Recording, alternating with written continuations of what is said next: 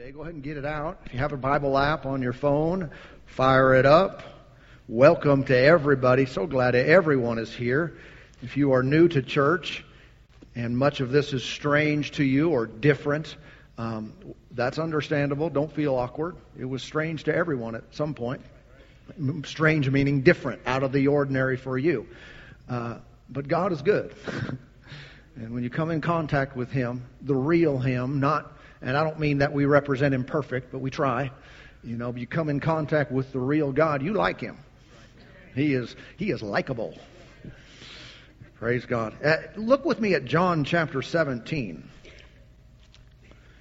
John chapter 17. I started a series and we had a, a couple interruptions, but uh, earlier called Beloved. And, and today I want to continue. I did spend about four Sundays already uh, teaching about how God loves us. I mean, that was kind of the main thrust of each of those, saying it in different ways. Um, say, does it really take, you know, four weeks just to say God loves you? It takes more than that, actually. and I don't think we can exhaust it. I think the, the vast sum total of all of our understanding of love and every bit of love we've received from, from people only scratches the surface in God's eternal love for us. And then we're going to live in it. I mean, if you're saved, you're going to heaven, you're going to live in His love forever. And uh, I think, you know, it'll, it'll blow each and every one of us away uh, when we first experience it on that level. Um, I, I know I've, I've read after numerous people who have either had visions of heaven or have had what is called, not in the scripture, but called in, in studies, uh, near death experiences. Uh, many of those, and people who have experienced um, heaven on some level, and it seems to be a consistent and continual reflection that people were overwhelmed by the love of God. It's just hard to explain. They're overwhelmed by His amazing love. Let's see if we can, you know, get that while we're still here. I'm getting it there. But what I see in the scripture, I'm supposed to get it here too and understand it, how much he loves us. Uh, John 17, 23 has been our text for the series. Jesus praying here says, I and them and you and me, that they may be made perfect in one, and that the world may know that you have sent me and have loved them as you have loved me. So say it with me. The Father loves me just as much as He loves Jesus. That's what the Lord was saying there. That's what He was praying. And that revelation is so vital. You see, the reality of God's love is of preeminent, preeminent importance for everybody. It is the starting place. It's the central theme of the Bible. It is the reason God sent His only begotten Son. It all started with His love for us.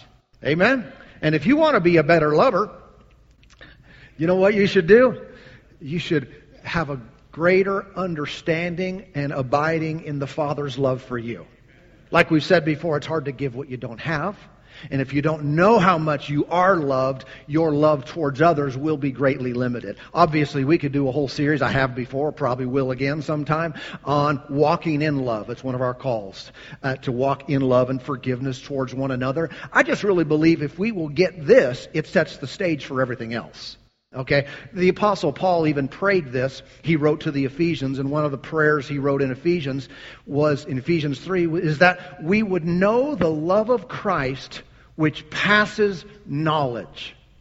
We would know. That's what his prayer was. These people were already saved. They're already on their way to heaven. They have a relationship with God. And he's, he's praying, Father, may they know the love of Christ.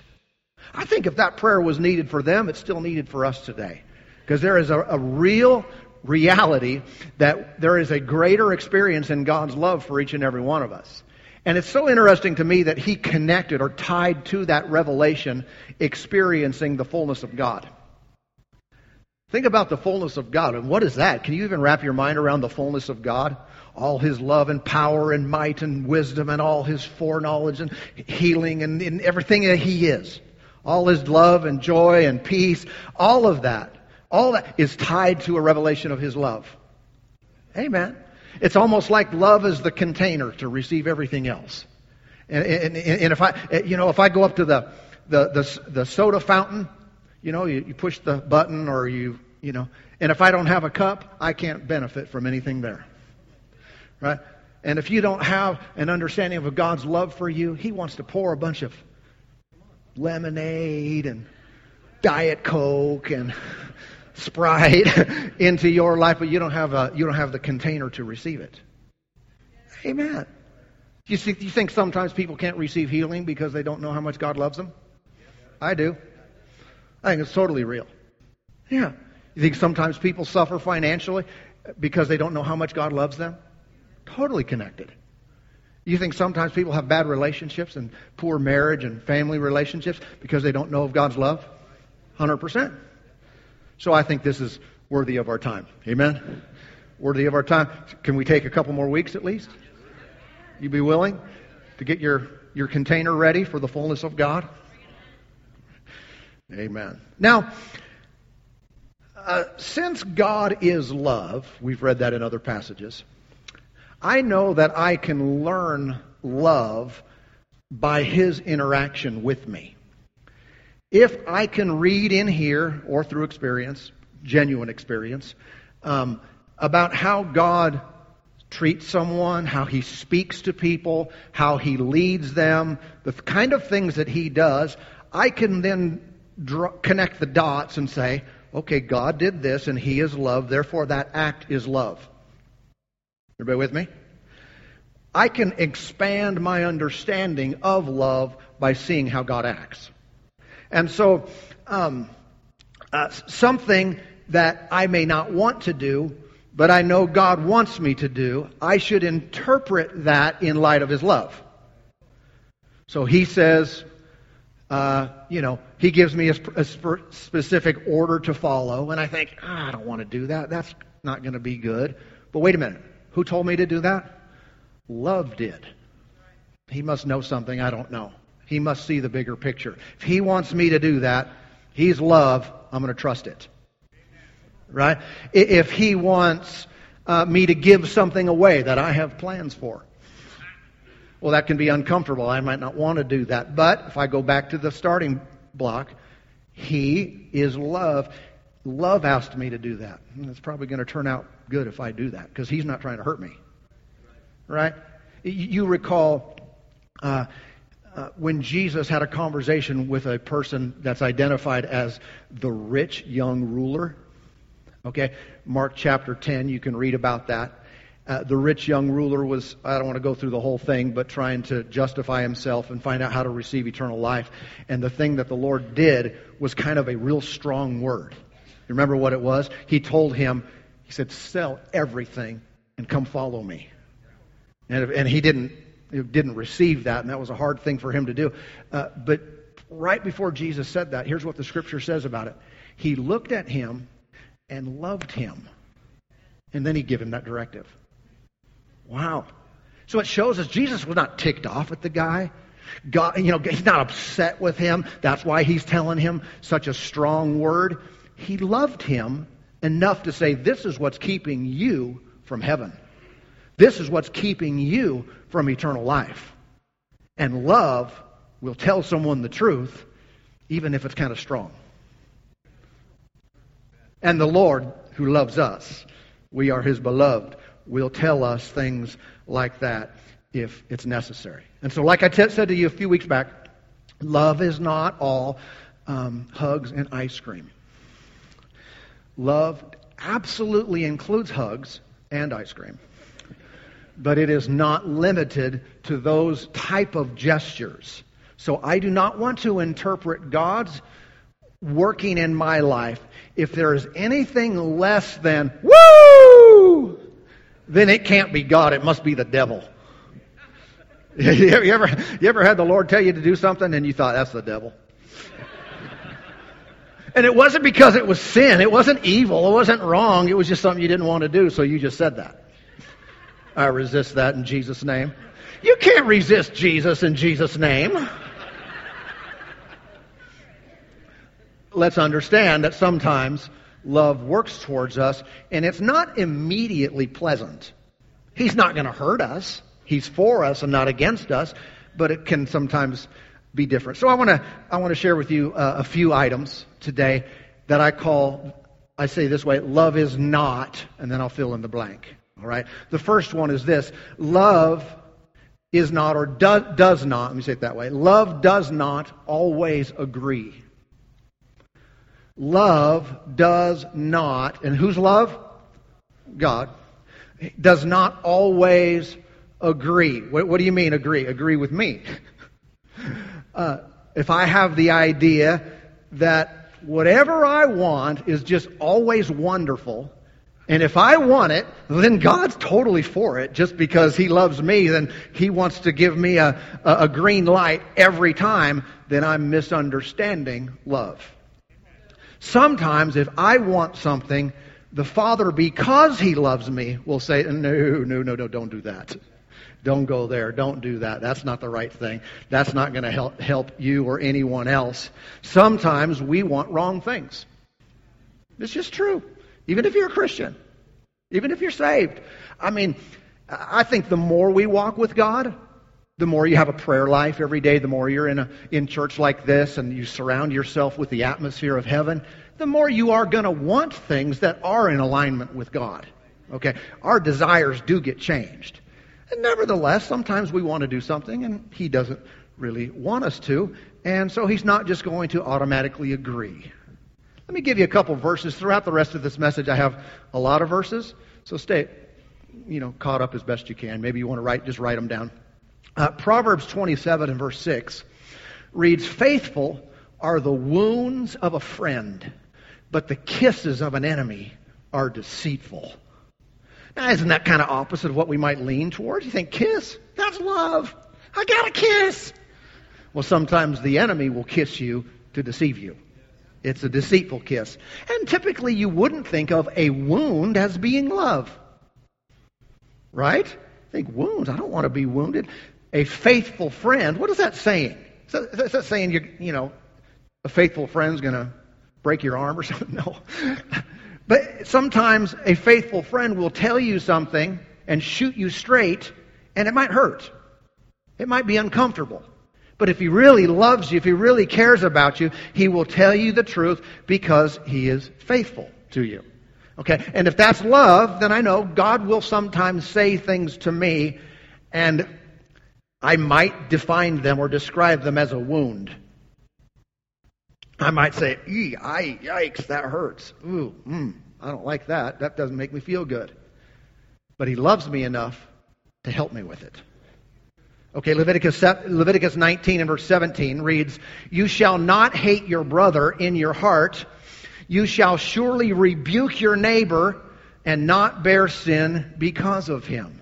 Well, what should we not do? Hate our brother and we should surely rebuke our neighbor. That's a commandment. Of course, that's the law, but you see how the principle works. We're required to rebuke our neighbor? Well, that's what love would do.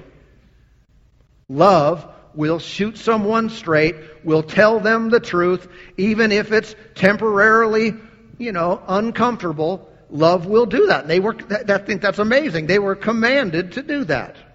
I think if I'm going the wrong direction, if I have true friends and they don't say anything, if I'm about to make a bad decision, if I'm about, especially, you know, not just a, a minor thing, but if I'm really going the wrong direction and I have true friends that I call true and they don't say anything, are they really a friend? I don't want God to be a yes man with me. Whatever I say, yes. Lord, I want to, I want to, what do I want to do? I want to move to Hawaii, yes. Lord, Lord, I want to, you know, whatever. Or, I'm think, Lord, I'm thinking there's a bank down the street. They have a lot of money you know me, I'm going to do good things with it. They're not. Could I go down and get some of that? Could I? what's, what's his answer? No, do not rob the bank. Not a good idea to rob banks.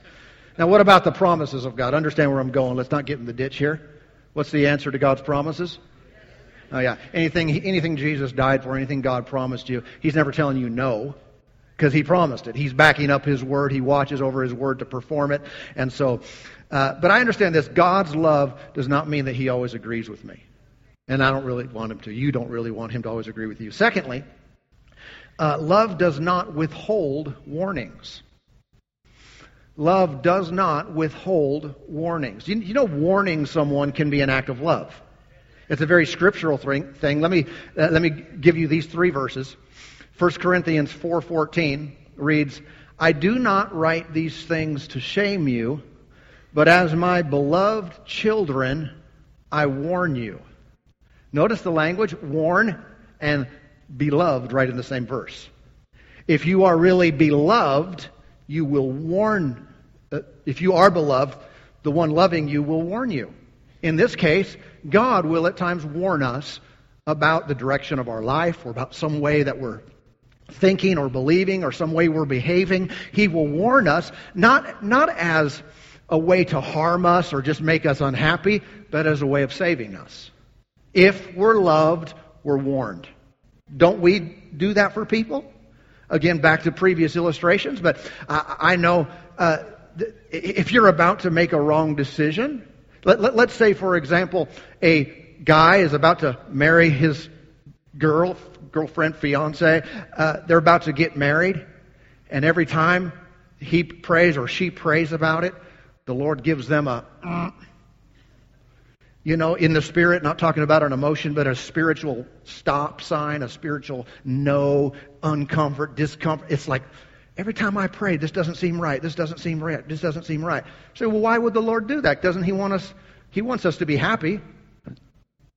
Well, He does want us. He does want you to be happy. Doesn't want me to be happy. Sometimes that's why He warns us, because He sees what's going to happen next year. He knows that person inside and out, and you inside and out. And maybe they're not, maybe one person or the other is not bad, but when you get together, you know, like certain chemicals. Anybody take chemistry in, in, in high school and, and uh, you played with some, some of the combinations to the destruction of the room? Sometimes when things go together, they're just not good together, and the Lord will warn us regarding that. Colossians 1.28 reads, him we preach, him is Jesus.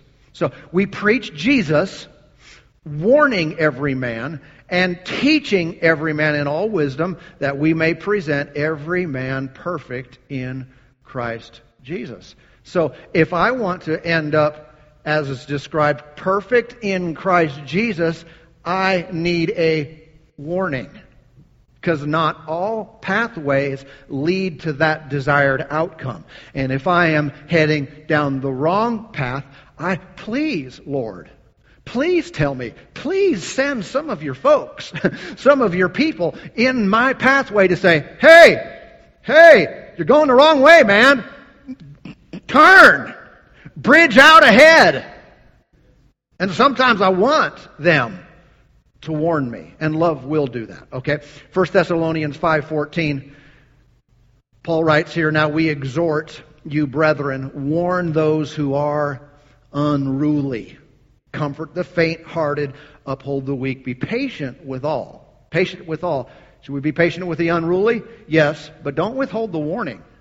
If someone is being unruly, love them. How, how, how, how am I going to love them? Warn them. Your unruliness is not going to go well for you in the future. And this is the way that God treats us. Is it just as valuable as a hug? Yeah.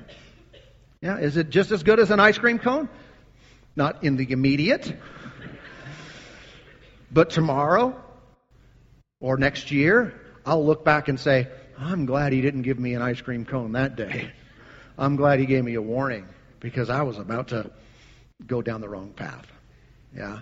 I've had individuals tell me over the years multiple times, people who have come out of prison have told me that they thank God that they went to prison.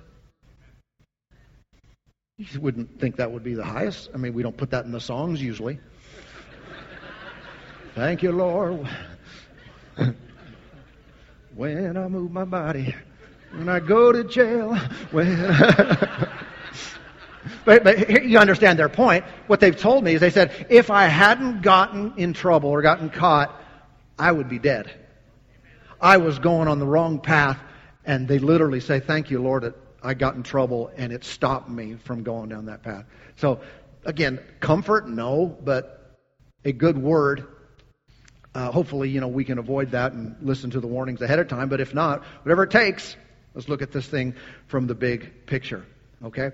And so, when we see someone doing things that will hurt them and don't say anything, is, is was that would that be love? I think that's more love of self.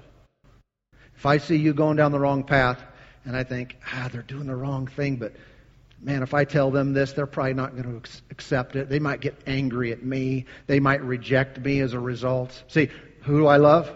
I love me, and I love the way I feel. God will risk your acceptance. He'll, he'll risk rejection by telling us the truth. Isn't it, isn't it correct that some people will reject the Lord because of, a, because of Him saying something that they don't want to do? They do.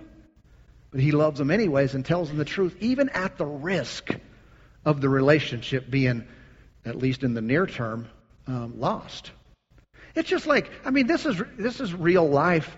Sometimes parents have to deal real strong with their kids that are doing the wrong thing. And many times they don't. They don't deal with them in a proper way because their, ex- their explanation is I don't want to break this connection. I don't want to lose the relationship. And so they won't take a stand for anything that's right. And I know that's hard, and no one wants to lose the relationship, but is it really love if we don't tell them the truth? Sometimes you have to risk it. And you keep praying and you keep loving and you keep showing mercy, but you still give the warning. Everybody okay? All right, let me give you one more. One more for today. And uh, this is a seatbelt one. Put it on. Because it, it, some, it, a little bit will tweak people's mind. But I'll show you in Scripture. I'm not here to preach my own ideas. Judge it all by the Word. Number three is love does not accept unconditionally. Ooh. Love does not accept un- unconditionally, meaning God is not an all inclusive person who just accepts all. However you want to do it, your path, your path, your way, all roads lead to Rome, you know, do whatever you want. No, no, no. That's, that's not who he is. That's not what love is. And so let me, let me show you that in, in, in Scripture. A couple examples. When Saul was king of Israel, one of the things that happened when he went the wrong direction, he, went, he, he got off, off track. 1 Samuel 15, 23. He has also rejected you from being king. Wow. God rejected Saul? How rude. Lord, don't you accept everybody? Didn't accept Saul. That really wasn't God's desire, but it was Saul's choice, wasn't it? He went the wrong way, and so he got pushed aside and replaced with David. All right. Jeremiah 6:30. People will call them rejected silver because the Lord has rejected them. What? God rejected them? How rude. No, no. Love.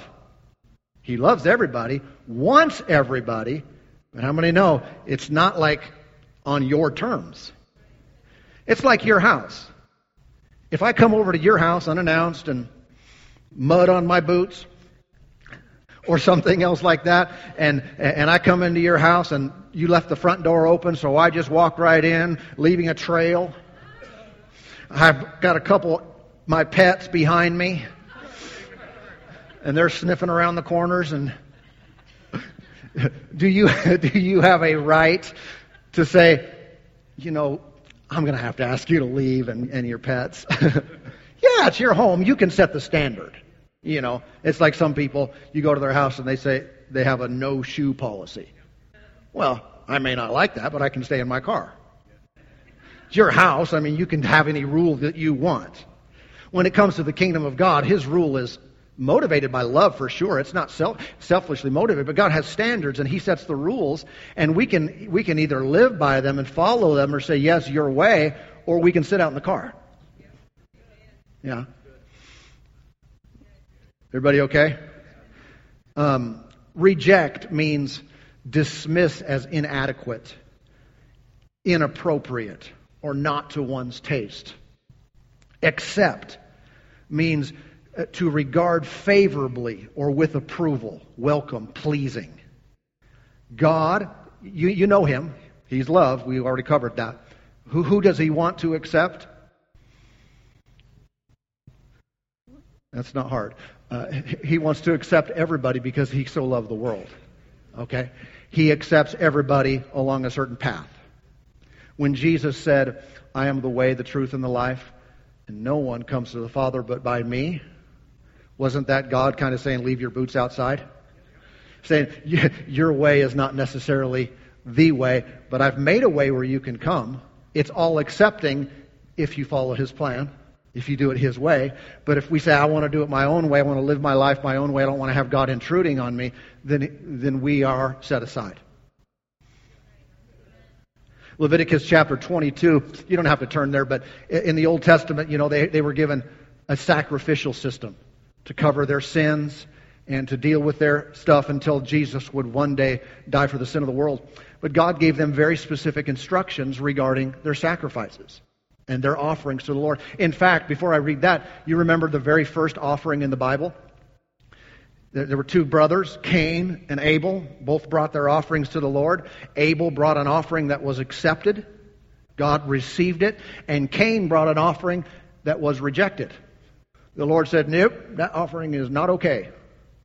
You remember what happened is the Lord was saying to Cain, You can change and you'll be accepted. You can do this different. You can do it in a way that's right and it will be accepted. But in the meantime, watch out because sin is at your door. Okay? But what happened in that situation? Cain ended up killing Abel over the offering. I mean, how many people still today get upset about the offering? Yeah? Because God has things that He wants done a certain way. Certain things are acceptable to Him, certain things are not acceptable. And we should seek at all times to humble ourselves and say, Not my way, your way. Not my will, your will. If I'm doing this off in any way, Lord, I want to bring something before you that is presented as an acceptable offering. Okay? In, in all of our lives, in whatever we do. Leviticus 22 gives an example. Verse 20. Whatever has a defect, you shall not offer, for it shall be acceptable, it shall not be acceptable on your behalf.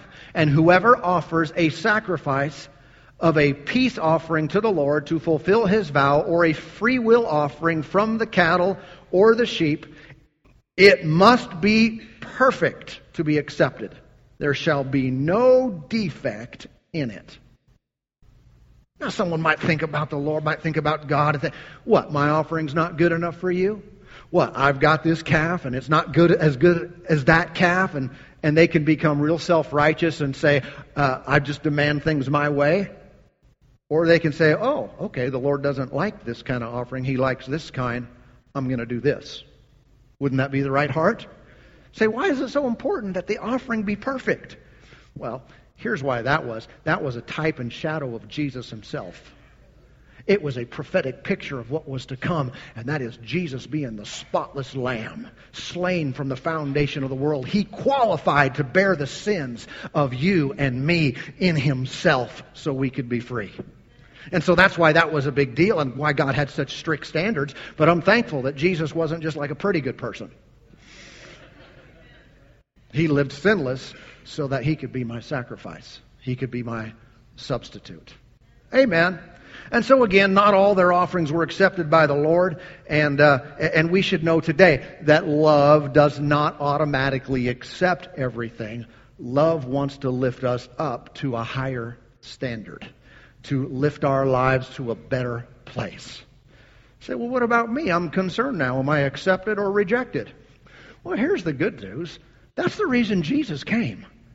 Jesus came so that God, through Christ, could accept everybody.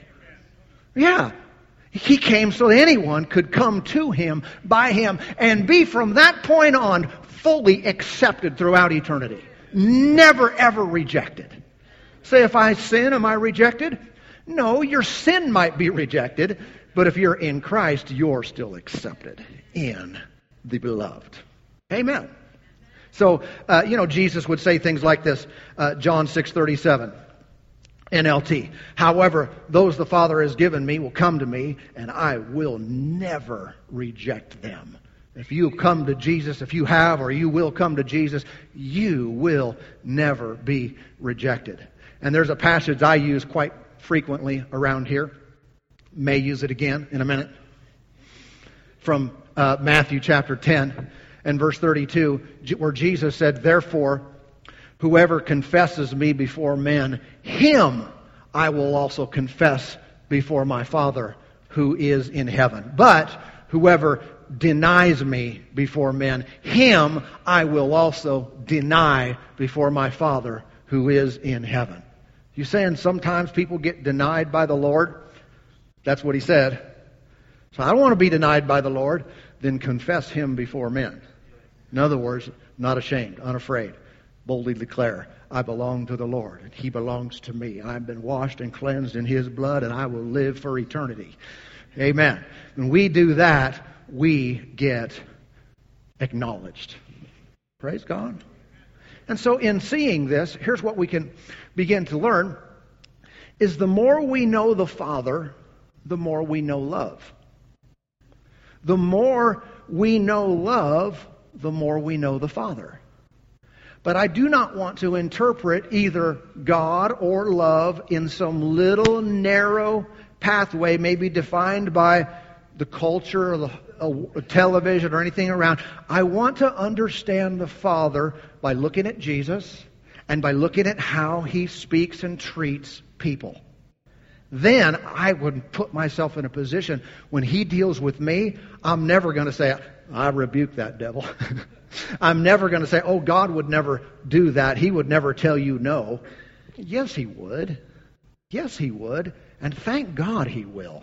Not to his promises, but to maybe a wrong pathway that I might be I might be on, or a wrong way that I might be thinking or living my life. He will say no, and when he does, you should say, "Thank you for loving me enough to not let me get off track."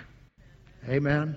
Say it out loud with me again today. Say, "I know the Father loves me because he loves me." He will tell me the truth. He will direct me. He will correct me. He will guide me in the way I should go. Amen. Amen. Father, thank you for work.